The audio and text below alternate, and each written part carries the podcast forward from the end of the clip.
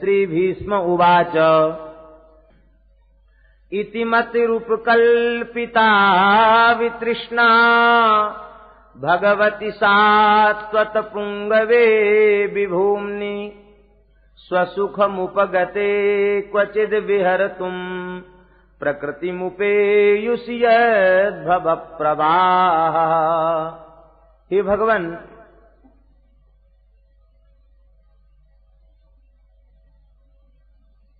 आप मेरी बुद्धि को स्वीकार कीजिए।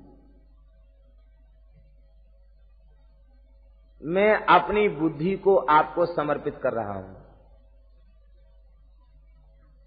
दो प्रकार की बुद्धि है। एक तो सती और एक असती। असती बुद्धि, जो कुलटा व्यभिचारिणी बुद्धि है, वह भोगों में लगती है। रूप रसगंध शब्द स्पर्श में लगती है। वह आप में नहीं लगती। लेकिन जो सती बुद्धि होती है, वो संसार में नहीं लगती, भोगों में नहीं लगती। सती बुद्धि तो आप में लगती है। तो हे भगवान, मेरी बुद्धि सती है, आपके लायक है। आप इसे स्वीकार कीजिए। कुछ संत तो ऐसा भी भाव देते हैं कि भीष्म पितामह ने कहा कि, भगवान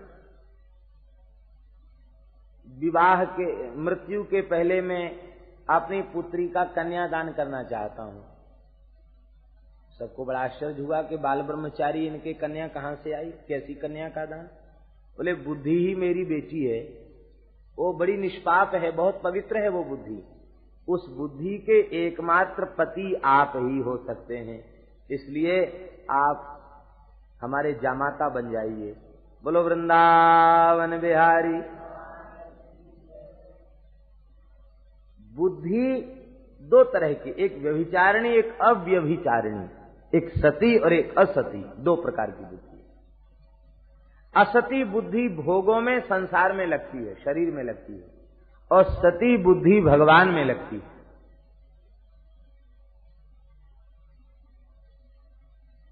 बुद्धि सती कैसे हो बुद्धि का व्यवचारित्व का दोष कैसे समाप्त हो?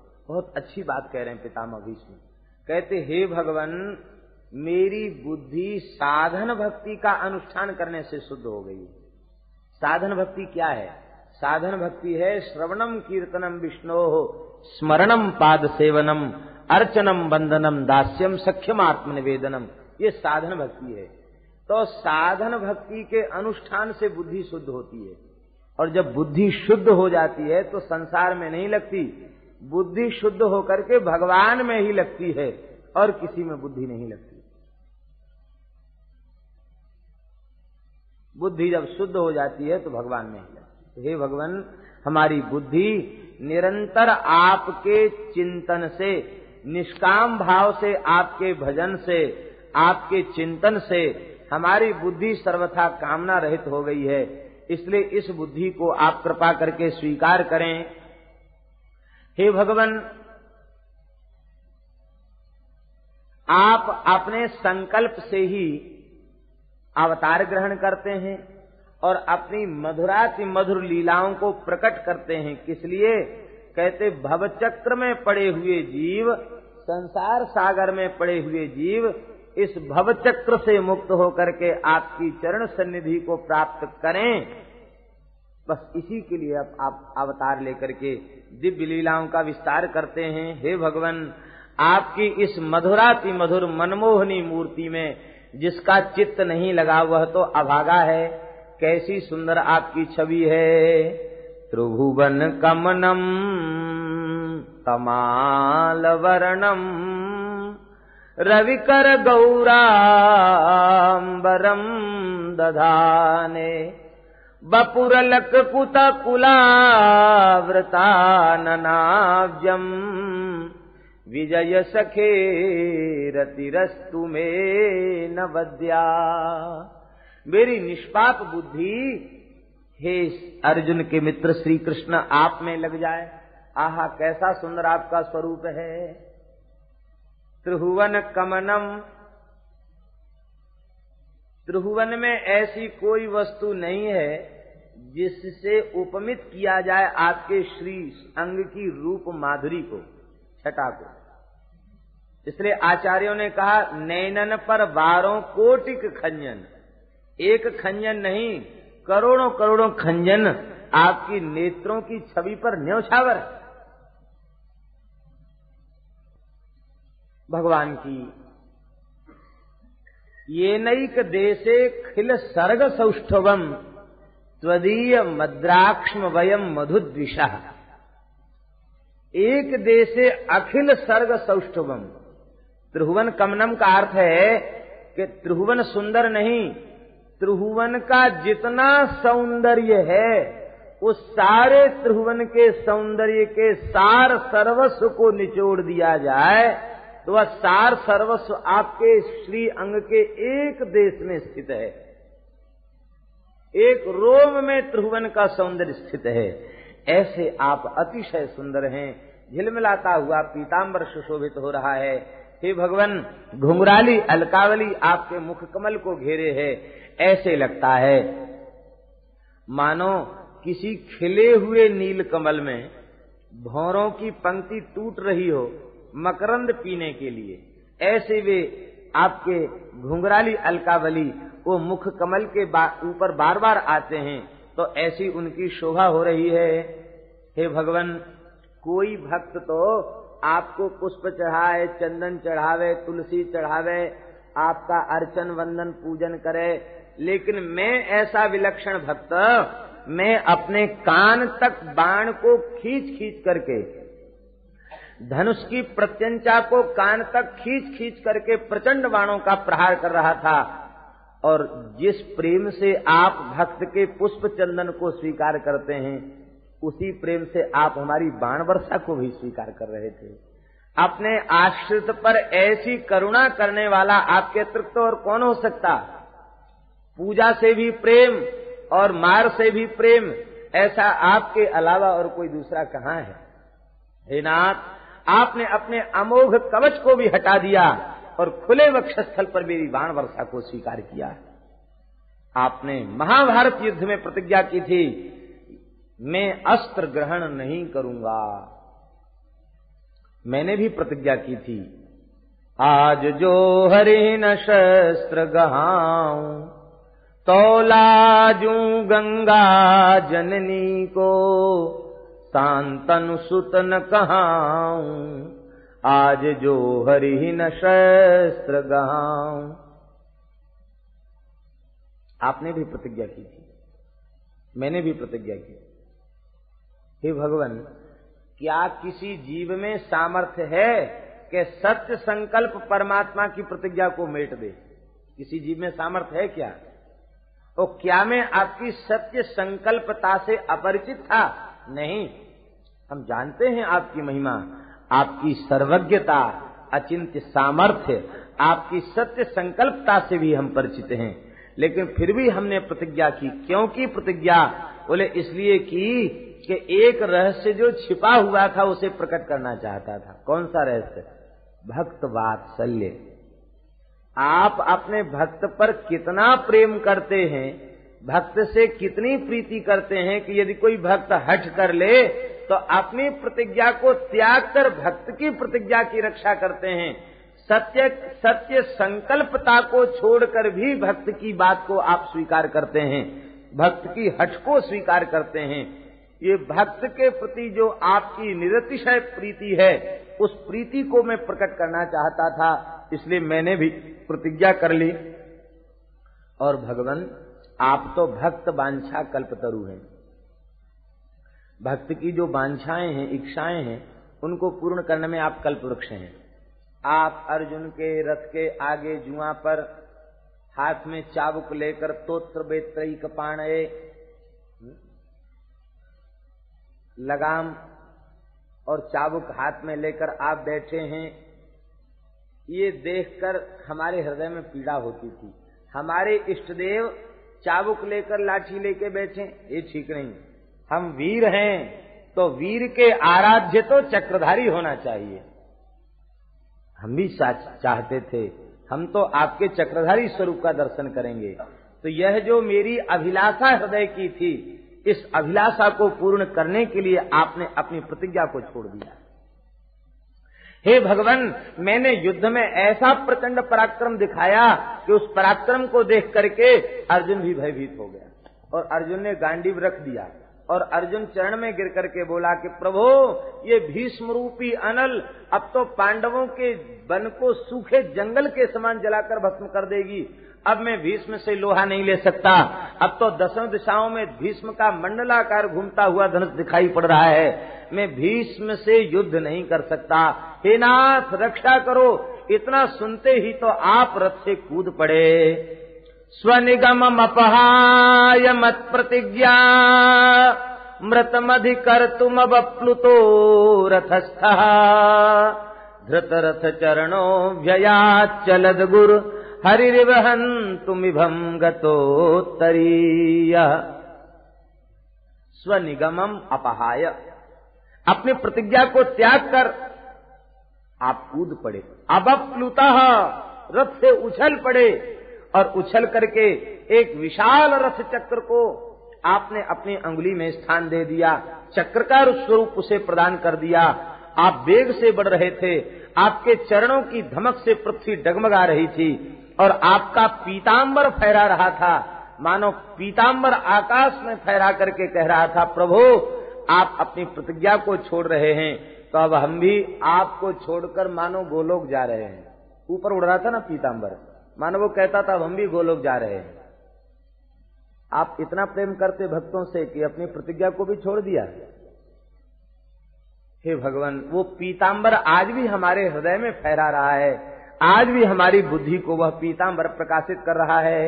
हे भगवान, जैसे कोई सिंह अपनी म्याद से किसी गजेंद्र के ऊपर झपट्टा मारने के लिए दौड़े, किसी वृद्ध गजराज के ऊपर वार करे, ऐसे ही वृद्ध गजराज के समान में और आप सिंह के समान, अर्जुन, डरो मत डरो मत कह करके आप छलांग लगा करके हमारी ओर दौड़े।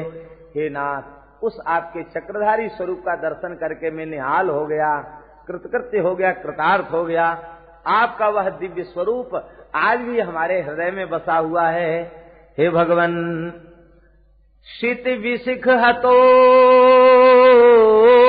विषीण दंस, क्षतज परिप्लुत आतताइनो में। प्रसवमभिससारमदबधार्थम् स भवतु मे भगवान गतिर्मुकुंद वह मुकुंद भगवान मुक्तिम ददाती थी मुकुंद वे जन्म मृत्यु के चक्र से छुड़ाने वाले भगवान मुकुंद वही हमारी एकमात्र गति है। यहाँ पितामह अपने को क्या करें? आत ताई नो में मुझ आतताई की गति मुकुंद है। आतताई क्यों कहा? बोले, आपके ऐसे मंगलमय श्रीअंग को जिसने बाणों से क्षत विक्षत कर दिया हो, कवच को छिन्न भिन्न कर दिया हो, वो भक्त कहाँ हो सकता? वो तो आतताई है। हे नाथ, मेरे जैसे आतताई के ऊपर आपने कृपा किया। आप हमारे, हमको प्रणाम करते देख करके आप विवल हो गए, गदगद हो गए। हे भगवान, वह आपका स्वरूप हमारी एकमात्र गति है। श्री पितामह भीष्म आगे की स्तुति के छंद में वृंदावन की रास लीला का स्मरण कर रहे स्तुतियों में प्रायः करुण रस प्रधान, शांत रस प्रधान, करुण रस प्रधान होता है। लेकिन इनकी स्तुति में शांत रस भी है, करुण रस भी है, वीर रस भी है। अद्भुत रस भी है और कहाँ तक कहा जाए, श्रृंगार रस भी इनकी स्तुति में अद्भुत स्तुति। श्रृंगार भी कोई सामान्य कोटि का श्रृंगार नहीं महाराज क्रीड़ा का श्रृंगार। एक श्लोक में संपूर्ण रास पंचाध्यायी है। भागवत के मनीषी इस श्लोक का विचार करेंगे तो उन्हें इस श्लोक में संपूर्ण रास पंचाध्यायी का दर्शन होगा। श्रवण करें, बहुत सुंदर श्लोक है।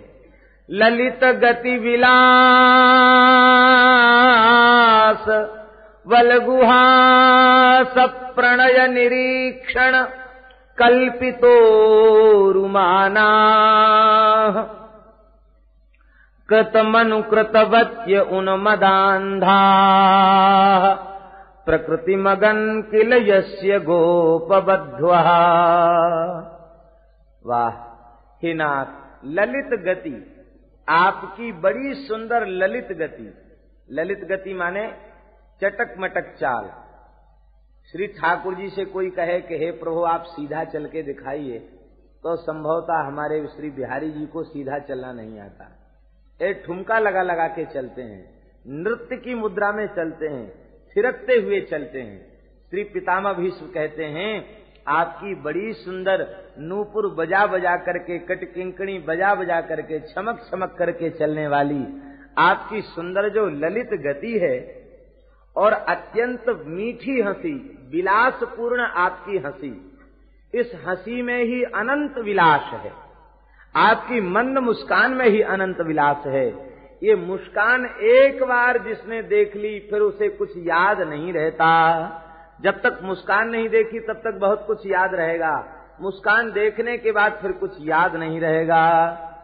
श्री भगवत सुखदेव जी महाराज कहते हैं, लखी जिन लाल की मुस्कान, लखी जिन लाल की मुस्कान, तिनहि बिसरी वेद विधि, जप जोग संयम ध्यान नेम व्रत आचार पूजा पाठ गीता ज्ञान रसिक भगवत दृग दई असि चिके मुख म्यान लखी जिन लाल की मुस्कान। ऐसी अत्यंत मीठी विलासपूर्ण हँसी।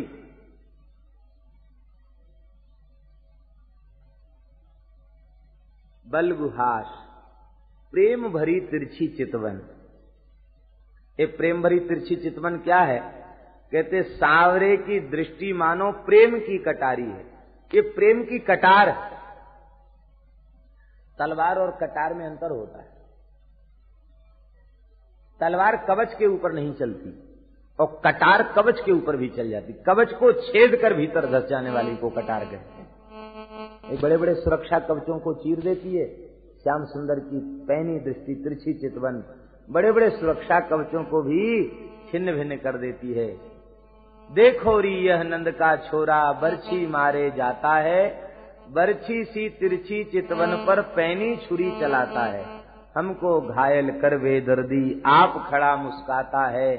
ललित किशोरी जख्म जिगर पर नौन पुरी भुरकाता है। ये तिरछी चितवन से घायल करके मुस्कुराते हैं तो प्रेमी की उस समय यही दशा होती जैसे किसी के घाव करके फिर नौम की नमक की फूरी उस पर छोड़ दी जाए, उसकी कैसी दशा होगी? ऐसी ही इनकी मुस्कुराहट से दशा हो जाती है।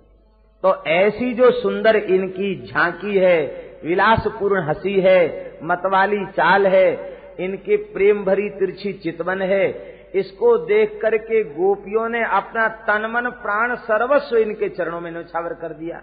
आपके चरणों में उन गोपियों ने तन मन प्राण सर्वस्व न्यौछावर कर दिया। और वे गोपियाँ आपके इस रूप पर आकृष्ट होकर, आपकी मधुराति मधुर वेणु पर आकृष्ट होकर के जगऊ कलम बाम दृशाम मनोहरम, वे गोपियाँ दौड़ी भई आ गईं। अब जब दौड़ी भई आ गईं तो आपने उनके प्रेम को प्रकट करने के लिए उनके प्रेम का प्रत्याख्यान कर दिया। कहा, जाओ जाओ, दर्शन कर लिया वृंदावन का, जमुना जी का आप जाओ अपने घरों में चली जाओ, पतियों की सेवा करो। तो उन गोपियों के हृदय में भारी विरह प्रकट हो गया। उस विरह से व्यथित होकर के उन्होंने प्रणय गीत को कहा। तो प्रणय प्रणय शब्द जो आया है, ये प्रणय गीत का संकेत है। वो प्रणय गीत से उन्होंने आपको पुकारा और हे भगवान, उनके प्रेम को स्वीकार करके आपने उन्हें अंगीकार कर लिया। इति विक्लवितम तासाम श्रुत्वा योगेश्वरेश्वर। भगवान उनकी बात को सुनकर के प्रहस्य सदयंगोपी आत्मा रामोप्यरीरमत आत्मा राम भगवान ने गोपियों के साथ रमण किया रासक क्रीड़ा की। और रास में जब वे गोपियाँ मानवती हुई कल्पितोरु माना, जब वे मानवती हो गईं तो आप अंतर्धान हो गए। और जब आप अंतर्धान हो गए तो वे गोपियाँ आपका अन्वेषण करने लगी। और खोजते खोजते क्या किया? कृत मनुकृतवती आपकी लीला का अनुकरण करने लग गई। और फिर उन्मदांधा प्रेम में उन्मत्त हो गई। तो उन्मदांधा शब्द से गोपी गीत का संकेत है। प्रेम में उन्मत्त होकर के जय पितेधिकम जन्म नाव्रज कह करके उन्होंने आपको पुकारा। और इसके बाद जब वे उत्तम स्वर में रुदन किया और आप उनके मध्य प्रकट हो गए तो प्रकृतिम अगन, फिर आपका दर्शन प्राप्त करके उन्होंने अपनी प्रकृति को प्राप्त किया। वे प्रकृतिस्थ भई और उनके साथ आपने महारास किया। तो हे भगवान, जैसी गोपियों पर आपने कृपा की है महाराज क्रीड़ा करके, वे गोपियाँ आपको प्राप्त भई हैं। ऐसे ही मैं भी आपको प्राप्त हो जाऊँ। तो इस छंद से ध्वनि निकल रही है कि वे महावीर, उनका श्रृंगार माधुरी में इतना उच्च कोटि का प्रवेश है कि वे अंतिम क्षण में रास का स्मरण करके रास में ही समावेश चाह रहे हैं। मानो, ऐसा लगता है कि पितामह भीष्म सबसे उज्जवल श्रेष्ठ रस, इसका ध्यान करते करते इसी रस में समाविष्ट हो गए। ये रास की लीला अतिशय अंतरंग लीला है। इस लीला का ज्ञान, इस लीला के काल में ही जो अन्य रसों के उपासक थे उनको नहीं हो पाया। सख्य रस वाले हैं अथवा वात्सल्य रस वाले हैं अथवा दास रस वाले हैं, ये तो सेवा ही करते रह गए। लेकिन ब्रह्मा जी की रात्रि पर्यंत गोपियों के साथ विलास किया, इस बात का पता ब्रजवासियों को खबर नहीं है। इतनी अंतरंग लीला है। और यह अंतरंग लीला पितामह भीष्म के हृदय में प्रकट हो गई। सरसैया पर पड़े पड़े। ये है भजन की महिमा सारे रस और सारे भाव भगवान के नाम का जो निरंतर स्मरण करते हैं, उनके हृदय में प्रकट हो जाते हैं। हम लोग नाम की नाम की भूमिका, अनुभव में मुख्य भूमिका है नाम की। तो भूमिका हमारे भीतर तैयार होती नहीं है। सत्संग और नाम जप के द्वारा भूमिका तैयार होती है। भूमिका तैयार होती नहीं है और उसके पहले ही हम लंबी चौड़ी बातें करने लग जाते हैं। तो कई बार तो अनधिकार चेष्टा करने से हानि भी हो जाती है। इसलिए उस भूमिका को तैयार करें। हमारे वृंदावन में एक महान संत थे, पूज्य पंडित श्री दुर्गा प्रसाद जी महाराज। बड़े अच्छे बहुत अच्छे साधक नाम जापक सिद्ध संत थे। कई बार भगवान का अनुभव उनको हुआ। तो कोई साधक उनके निकट जाता तो महात्माओं से कड़ुआ ज़्यादा बोलते थे। और कड़ुआ बोलने में भी प्रेम था उनके भीतर छिपा हुआ। तो ऐसे नहीं, आदर भी करते, कड़ुआ भी बोलते। कड़ुआ इसी अंश में बोलते कि, भाई, क्यों धोखा दे रहे हो? भजन में लग जाओ। इस बात को बोलते।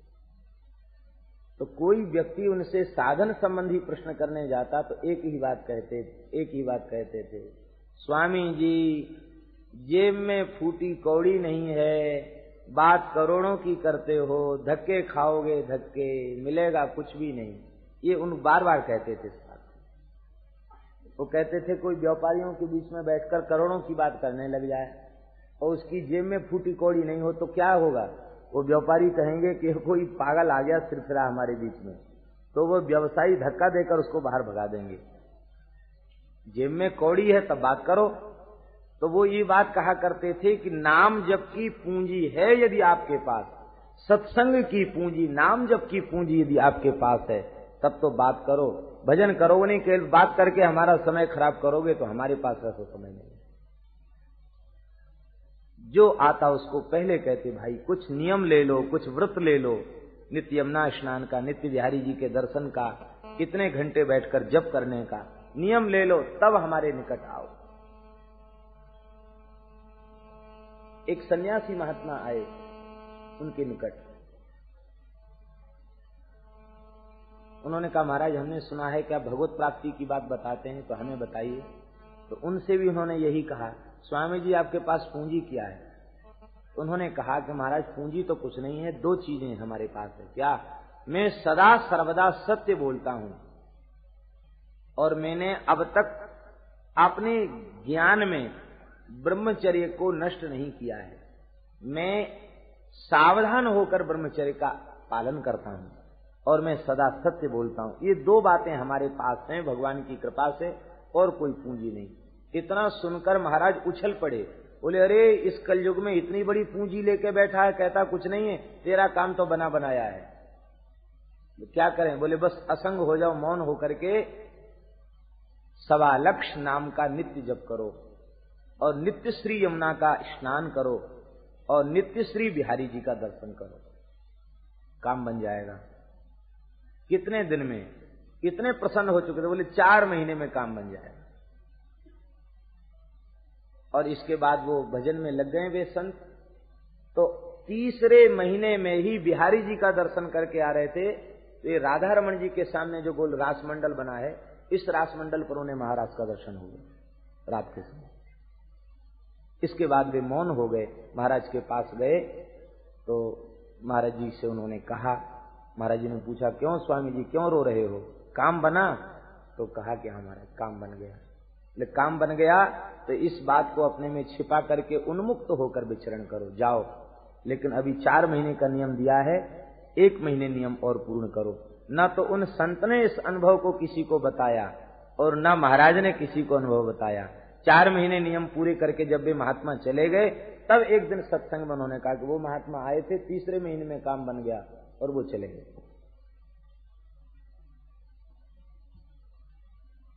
तो कहने का तात्पर्य यही है जो संतों से हमने सुना है। उसके कहने का तात्पर्य यही है कि मूल में जो पूंजी है, वो यही है सत्संग की पूंजी। और सत्संग सत्संग का फल क्या है? अनन्य निष्ठा पूर्वक दृढ़ता पूर्वक भगवान के शरणापन्न होकर भजन में लग जाना, यही सत्संग का फल है। केवल कहते सुनते रह गए और भगवान के नाम में रुचि उत्पन्न नहीं भई, भगवान में आसक्ति नहीं भई, भगवान में प्रीति नहीं भई तो क्या फल हुआ उसका? यही इसका फल है। श्री पितामह भीष्म के हृदय में दिव्य भाव प्रकट हो गया है और वे भगवान की स्तुति करते करते, भगवान के नाम का स्मरण करते करते, भगवान की मधुराति मधुर झांकी का दर्शन करते करते आपने अपने देह का त्याग कर दिया। श्री पितामह भीष्म जी महाराज की। ये दो महापुरुष ऐसे भय हैं जो बड़े भाग्यशाली हैं। एक तो धन्य जटायु समको है। भगवान की गोद में शरीर छोड़ा जटायु जी ने। भगवान का नाम लेते लेते। और ऐसे ही महान भाग्यशाली द्वापर के भक्त हैं। श्री पितामह भीष्म स्तुति करते करते, भगवान का दर्शन करते करते आपने देह त्याग किया। भगवान के समक्ष इनका संस्कार हुआ। भगवान ने इनको काष्ठदान किया चिता में। ऐसे ये भाग्यशाली भक्त। देखो, भगवान की भक्ति की कैसी महिमा है। लोग पुत्र उत्पन्न करते इसलिए कि वे हमको जल देंगे। तरपयामी तरपयामी करेंगे। वो ऐसे संस्कार दूषित हो चुके हैं कि जीते जी पिता को पानी नहीं देते। तो मरने के बाद श्राद्ध तर्पण करके सनातन धर्म की रक्षा करेंगे। ऐसी आशा भी कम दिखाई पड़ती है। लेकिन भगवान के आश्रय की महिमा कितनी है? पितामह भक्त हैं तो जो भी तर्पण श्राद्ध करते, वो भीष्म पितामह का नाम ज़रूर लेते हैं। ब्राह्मण लोग मंत्रोच्चारण करते हैं। वैयाग्र पद गोत्राय, सांकृत्य प्रवराय च, अपुत्राय ददाम्येतद जलम भीष्माय वर्मणे।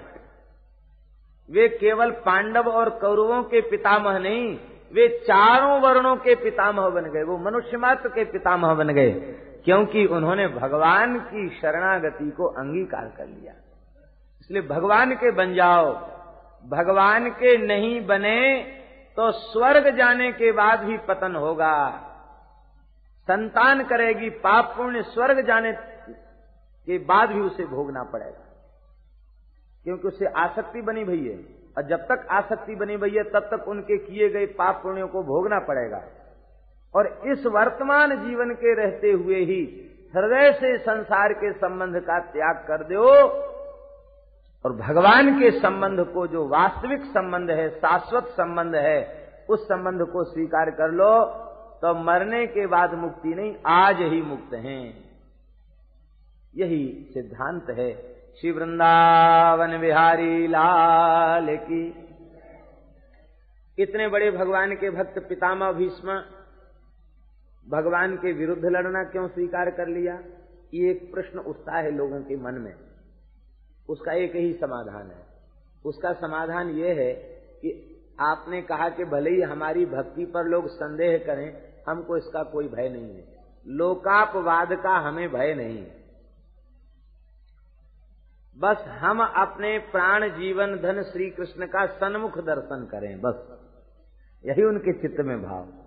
पांडवों के पक्ष से लड़ेंगे तो ठाकुर जी का मुख नहीं दिखाई पड़ेगा, पीठ दिखाई पड़ेगी। और कौरवों के पक्ष से लड़ेंगे तो ठाकुर जी का सन्मुख दर्शन होगा। तो केवल ठाकुर जी की मुख छवि के दर्शन करने के लोभ से उन्होंने स्वीकार कर लिया। ये रहस्य है उनका लड़ने का। श्री पितामह भीष्म जी महाराज की। इसके भगवा, इसके बाद भगवान श्री कृष्ण द्वारिका पधारे हैं और द्वारिका में भगवान का यथा योग्य स्वागत सत्कार हुआ है। भगवान का दर्शन करके वे सब अत्यंत प्रसन्न हो गए हैं। रानियों के हृदय में बड़ी प्रसन्नता भई है। पत्न्य पतिम प्रोष्य गृहानुपागतम। विलोक्य संजात मनो महोत्सवा। उत्तस्थुरारात् सहसा सनाशयात्। साकं व्रतैर्व्रीडितलोचनानना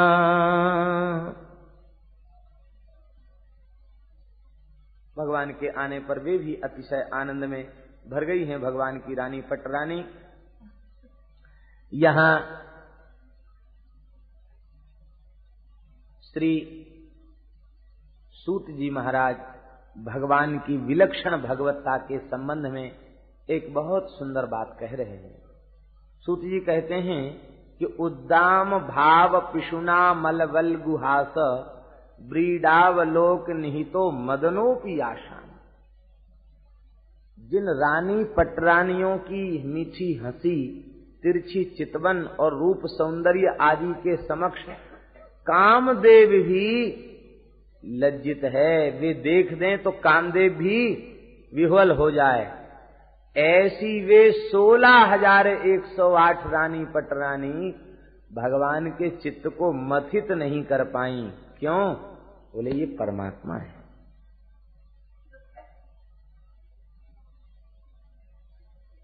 क्षोभ उत्पन्न नहीं हुआ। क्यों? कहते, भगवान में असंगता है। भगवान जो कुछ करते हैं, भक्त की प्रसन्नता के लिए करते हैं और आसक्ति शून्य होकर के करते हैं। असंग होकर के कर्म करते हैं, यही भगवान की भगवत्ता है। तम मेनरे वलाह मूढ़ा स्त्रैणम चानुव्रतम रहा। अप्रमाण वेदो भरतु ईश्वरम मतयो यथा। कहते, मूढ़ स्त्रियाँ, मूढ़ पुरुष, भगवान को समझ, यही समझते थे कि ये हमसे बड़ा प्रेम करते हैं। ये हम में बड़े भारी आ सकते हैं। वे ऐश्वर्य को नहीं जानती थी। कैसे? कहते जैसे अहंकार की वृत्तियाँ ईश्वर को नहीं जान पाती हैं, ऐसी ये बेचारी भगवान को नहीं पहचान सकी। ऐसी भगवान की दिव्य महिमा है। परीक्षित का जन्म और इनके भविष्य का कथन ब्राह्मणों ने किया है। इनके गुणों का वर्णन किया है। और गुणों के वर्णन में भगवान के लक्षण परीक्षित में बताए गए। इसका तात्पर्य परीक्षित भी कोई सामान्य कोटि के महापुरुष नहीं है, ये साक्षात भगवान की ही विभूति है। ये तीन अश्वमेध यज्ञ करेंगे, कलयुग पर शासन करेंगे, और ब्राह्मण के शाप से तक्षक दसेगा, इनकी मृत्यु होगी। यह सुनकर के युधिष्ठिर को दुख हुआ है, महाराज, ब्राह्मण के अपराध से मृत्यु होगी। आपने, ऋषियों ने कहा है, राजन, आप चिंता न करें, यह भगवत कथा श्रवण करके सदगति को प्राप्त करेंगे। सुखदेव जी के द्वारा कथा सुन करके ये सदगति को प्राप्त करेंगे। ब्राह्मण बता करके चले गए हैं। इधर श्री विदुर जी महाराज पधारे हैं और श्री विदुर जी महाराज ने यदुवंश के क्षय का समाचार नहीं सुनाया यहाँ करके। क्यों? बोले, अभी तो इतना कष्ट भोग करके निवृत्त भय हम समाचार सुना में तो रोना गाना मच जाएगा। इसलिए सब कुछ अपने में शयन कर लिया और धृतराष्ट्र को इन्होंने कृपा करके उपदेश दिया। संत जिसके ऊपर कृपा करते हैं, अपनी ओर से कृपा करते हैं। और कई बार तो कृपा ही नहीं करते, पीछे पड़ के कृपा करते हैं। पीछे पड़ना एक अलग होता है। विदुर जी, पीछे पड़ गए धृतराष्ट्र के।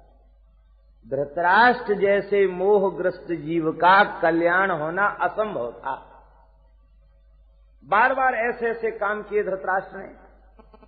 पाँच पुत्रों के साथ कुंती को लाक्षाग्रह में जलाने का षड्यंत्र रचा। विदुर जी ने कहा, अब भी कालिक लगी है, उसको धो लो।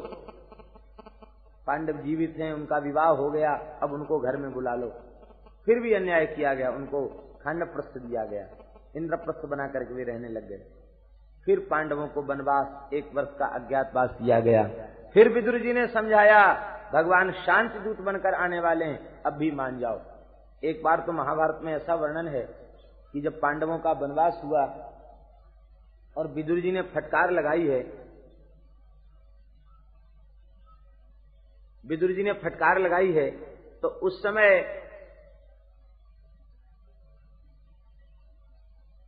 धृतराष्ट्र बोले कि तुम हमारे पुत्रों का भला नहीं चाहते हो। अब पता चल गया कि तुम हमारे मंत्री नहीं हो, तुम तो हमारे परम शत्रु हो। हमारा भला नहीं चाहते, हमारे पुत्रों का भला नहीं चाहते। तुम तो पांडवों के पक्षपाती हो तो जाओ पांडवों के पास, मैं तुम्हारा त्याग करता हूँ, चले जाओ यहाँ से। आप प्रणाम करके चले आए पांडवों के पास, उसमें पांडव काम्यक बनने थे, जिसको कामबन कहते हैं, यहाँ से पांडव। विदुर जी आ गए। पांडवों ने उठ करके प्रणाम किया। चाचा जी पधारे, बड़ी कृपा किया। कैसे पधारे? तो विदुर जी ने सारी बात बता दी कि हमने जो नीति न्याय की बात कही तो उसका परिणाम यह हुआ कि महाराज ने हमको अपमानित करके भगा दिया। श्री धर्मराज युधिष्ठिर ने कहा, विदुर जी, आप ही ऐसे महात्मा हैं जो क्षमा कर सकते हैं सहन कर सकते हैं। आप ही ऐसे महात्मा हैं जो धृतराष्ट्र को नीति और न्याय की बात बताने वाले हैं। बाकी तो सब चुगलखोर चापलूस हैं। आप इस स्थिति में उन अंधे राजा का त्याग कर रहे हैं, ये ठीक नहीं है, वे आपके बड़े भाई हैं, आपको उन्हें संभालना चाहिए। तुरंत विदुर जी वहाँ से फिर चले आए और फिर भैया के चरणों में प्रणाम करके बोले कि हमने कोई उल्टा पलटा कह दिया हो तो आप क्षमा करना। और उन विदुर जी को भरी सभा में दुर्योधन ने गाली दी। इस कुटिल दासी पुत्र को किसने बुलाया? हमारी जूठन खा के पला पुसा है और हमारे शत्रु का पक्ष लेता है। निर्वास्यता मासु पूरा छसाना धक्का दे करके इसको बाहर निकाल दो। ये प्राण दंड का अधिकारी है। लेकिन चलो, कोई बात नहीं, पिता का भाई है, छोड़ दो इसको। भरे दरबार में ऐसा अपमान किया गया। धन्य है महात्माओं का हृदय। धन्य है इनकी क्षमा, इनकी प्रतीक्षा। ऐसे व्यवहार करने वाले धृतराष्ट्र के ऊपर भी इन्हें दया है। रामादपि दयालव। संतों की दया का वर्णन किया तो कहा, रामादपि दयालव। राम जी से भी ज़्यादा दया इनमें इतना अपकार करने वाले के प्रति उपकार की भावना आपने आकर के कहा, राजन अब तो होश में आ जाओ। आपने पाप के परिणाम को अपने ही जीवन में देख लिया सौ पुत्र थे आपके, एक भी जीवित नहीं है। अब तो भजन करके अपना अंतिम सुधार लो। यह सुनकर के धृतराष्ट्र बोले बोले, भैया विदुर, वे सौ थे, लेकिन वे सब दुष्ट थे, विमुख थे, अपने ही पाप से मारे गए। अब उनके मरने का हमको ज़्यादा दुख नहीं है। अब तो युधिष्ठिर की भक्ति देख करके हमारा हृदय गदगद है। यद्यपि राजा युधिष्ठिर है, लेकिन वह अपने को राजा नहीं मानता। मेरी आज्ञा के बिना राज्य में कोई कार्य नहीं होता। प्रातः काल उठ करके मेरे चरणों में प्रणाम करता है, मुझसे पूछता है, मुझे भोजन कराने के बाद तब भोजन करता है। युधिष्ठिर जैसा वस्तुता पुत्र कहलाने के अधिकारी तो युधिष्ठिर ही है। अब तो हमें लगता युधिष्ठिर ही मेरा पुत्र है। विदुर जी बोले, उस समय युधिष्ठिर दुश्मन थे, पांडव शत्रु थे तुम्हारे, और पांडवों के पक्ष लेने, पांडवों के संबंध में कुछ कहने वाला भी तुम्हारा शत्रु था, और तुम्हारे बेटे अपने थे। अब बेटे मर गए तो पांडव तुम्हें अच्छे लगने लग गए हैं। देखो, राजन आशक्ति बंधन का मूल है। पहले कुपुत्रों में आसक्ति थी, इसलिए बंधे थे। अब सुपुत्र में आसक्ति होगी, इसलिए बंधे हो। अरे, किसी को लोहे की जंजीर से बाँध दिया जाए तो भी बंधन है, और सोने की मोटी जंजीर से बाँध दिया जाए तो क्या बंधन नहीं है? सोने की जंजीर से बंधे हुए व्यक्ति को भी बंधन का अनुभव होगा, उसका भी बंधन बंधन ही है। आसक्ति ही बंधन का मूल्य है, इसे छोड़ दो। ये बोले, क्या करें? छोड़ी नहीं जाती, बुढ़ापे में अब कहाँ जाएँ? विदुर जी ने कहा, छोड़ी नहीं जाती तो क्या नहीं छोड़ोगे इसको? अरे, छोड़ना पड़ेगा, बलपूर्वक छोड़ना पड़ेगा। छोड़ी जाए या न जाए, छोड़ के तो जाना पड़ेगा। विदुर जी समझ गए कि सीधे सीधे सुनने वाले नहीं इनको कुछ खरी खोटी सुनानी पड़ेंगे। लगता है विदुर जी अपने जीवन में इतना खरा पहली बार बोले होंगे। विदुर जी बोले, अरे, धिक्कार है, जीवित रहने की इच्छा बड़ी बलवान होती है। भीमाप वर्जितम पिंडम आदत्ते ग्रहपालवत भीम के द्वारा तिरस्कृत होने पर भी कुत्ते के समान टुकड़े तोड़ रहे हो यहाँ, तुम्हें लज्जा नहीं आती? ये जो कुछ तुमने अपना मान रखा है, ये रहेगा नहीं, ये सब नष्ट हो जाने वाला है। चलो, मुक्त बंधन हो जाओ, आशक्ति शून्य होकर भजन में लग जाओ। अब तो धृतराष्ट्र ने कहा, हाँ भैया विदुर भीम तो कभी कभी अपमान कर देते हैं हमारा। लेकिन अब क्या करें, हम वृद्ध हैं, कहाँ जाएँ, जन्मांध हैं। विदुर जी बोले कि तुम अंधे हो, लेकिन हम तो आँख वाले हैं। तुम अंधे हो, ठीक है, लेकिन हम तो आँख वाले हैं। हमारे पीछे पीछे चलो, हम तुम्हारा कल्याण कर देंगे। प्रपंच छोड़कर भजन का निश्चय करो तो हम करेंगे तुम्हारी सेवा। लेकिन छोड़ने का निश्चय करो। विदुर जी ने कृपा की है। धृतराष्ट्र जैसे मोहग्रस्त प्राणी को वैराग्य करा दिया, ये संत की सामर्थ्य है। और अर्धरात्रि के समय विदुर जी ने ग्रह त्याग किया। विदुर जी आगे आगे चल रहे हैं।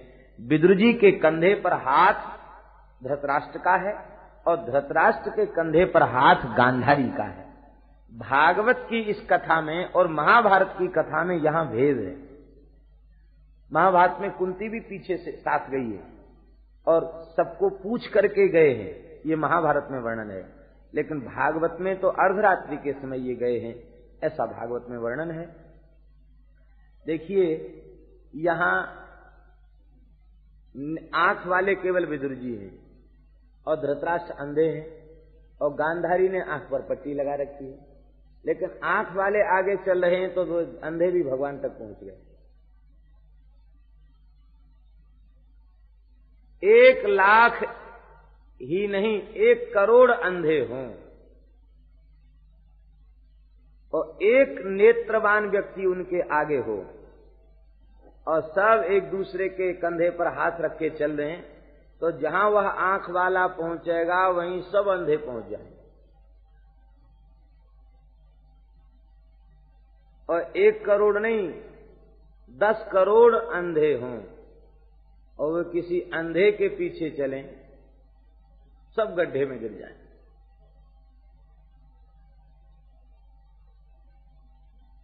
व्यास वाल्मीकि सुखदेव श्री नारद आदि जो संत हैं आचार्य गण हैं, वे आँख वाले हैं। आँख वाले कौन और बिना आँख वाला कौन? जिसकी आँख ने सब में भगवान को देख लिया, वो आँख वाला है। जिसकी आँख ने श्री कृष्ण का दर्शन कर लिया, वो आँख वाला है। और जिसकी आँख ने श्याम सुंदर का दर्शन नहीं किया, वो आँख वाला नहीं, वो अंधा है। वासुदेव सर्वम, इस सिद्धांत को जिसने समझ लिया, वो आँख वाला है। इस सिद्धांत को जिसने नहीं समझा, वो आँख वाला नहीं, वो अंधा है। ऐसे कोई आँख वाले महापुरुष हम सबको मिल जाए, और उनके पीछे एक लाख एक करोड़ नहीं ये एक अरब का देश उनके पीछे चलने लग जाए तो सबको भगवत प्राप्ति हो जाएगी। एक आँख वाले संत के पीछे सब चलने लग जाए तो हम सब अंधों को भगवत प्राप्ति हो जाएगी। लेकिन अंधे ही यथांधा उपनीयमाना। हम तो अंधों के पीछे चल रहे हैं। अंधे कौन हैं? जो भगवान को नहीं जानते वे अंधे हैं। जिन्होंने भोगों को ही सब कुछ समझ रखा है। संसार को ही सब कुछ समाज समझ रखा है, वे अंधे हैं। उनके पीछे हम लोग चलते हैं। यदि संतों को हम अपना मार्गदर्शक मान लें, अपना जीवन का मार्गदर्शक के रूप में उन्हें स्वीकार कर लें तो फिर हमारी दुर्गति नहीं हो सकती है। बड़े प्रेम से आप वहाँ गए हैं और केवल तीन दिन में कल्याण कर दिया। कहाँ आए? तो हस्तनापुर से चल के हरिद्वार के आगे इसी क्षेत्र में आए। ये जो ऋषिकेश का क्षेत्र है हरिद्वार ऋषिकेश का क्षेत्र, इसी क्षेत्र में श्री विदुर जी धृतराष्ट्र और गांधारी को लेकर के आए हैं। यहीं कहीं वह स्थल होगा, जहाँ विदुर जी ने बैठ करके इनको भजन की शिक्षा दी और तीन दिन में भजन करके आपने देह का त्याग कर दिया। आप के पीछे गांधारी सती हो गई और श्री विदुर जी महाराज, इन विदुर जी महाराज ने बड़े प्रेम से परमहंस आश्रम को स्वीकार किया है। आपने काकचर्या, गोचर्या, मृगचर्या आदि जो अवधूतों की चर्याएँ हैं, उनको अपने जीवन में प्रकट कर लिया और इसके बाद अंत में अस्मक नामक व्रत में दीक्षा ले ली। अस्मक अस्मक माने, अस्म माने होता पत्थर। योगी अपनी जिहवा के ऊपर पत्थर का टुकड़ा रख लेता है। उसका तात्पर्य होता है कि अब न कुछ सुनना है, न कुछ बोलना है, न कुछ चाहिए और न कुछ करना है। अब केवल भगवान का चिंतन करना है।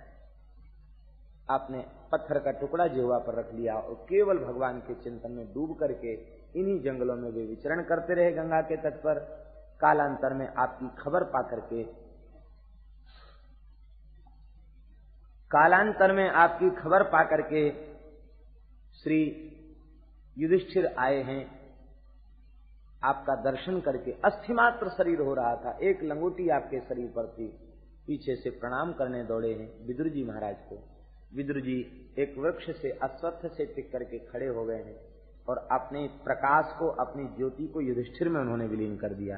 क्योंकि धर्म के ही अवतार विदुर जी हैं और धर्म के ही अवतार युधिष्ठिर हैं, इसलिए अपने स्वरूप को उन्होंने इनमें विराजमान कर दिया है।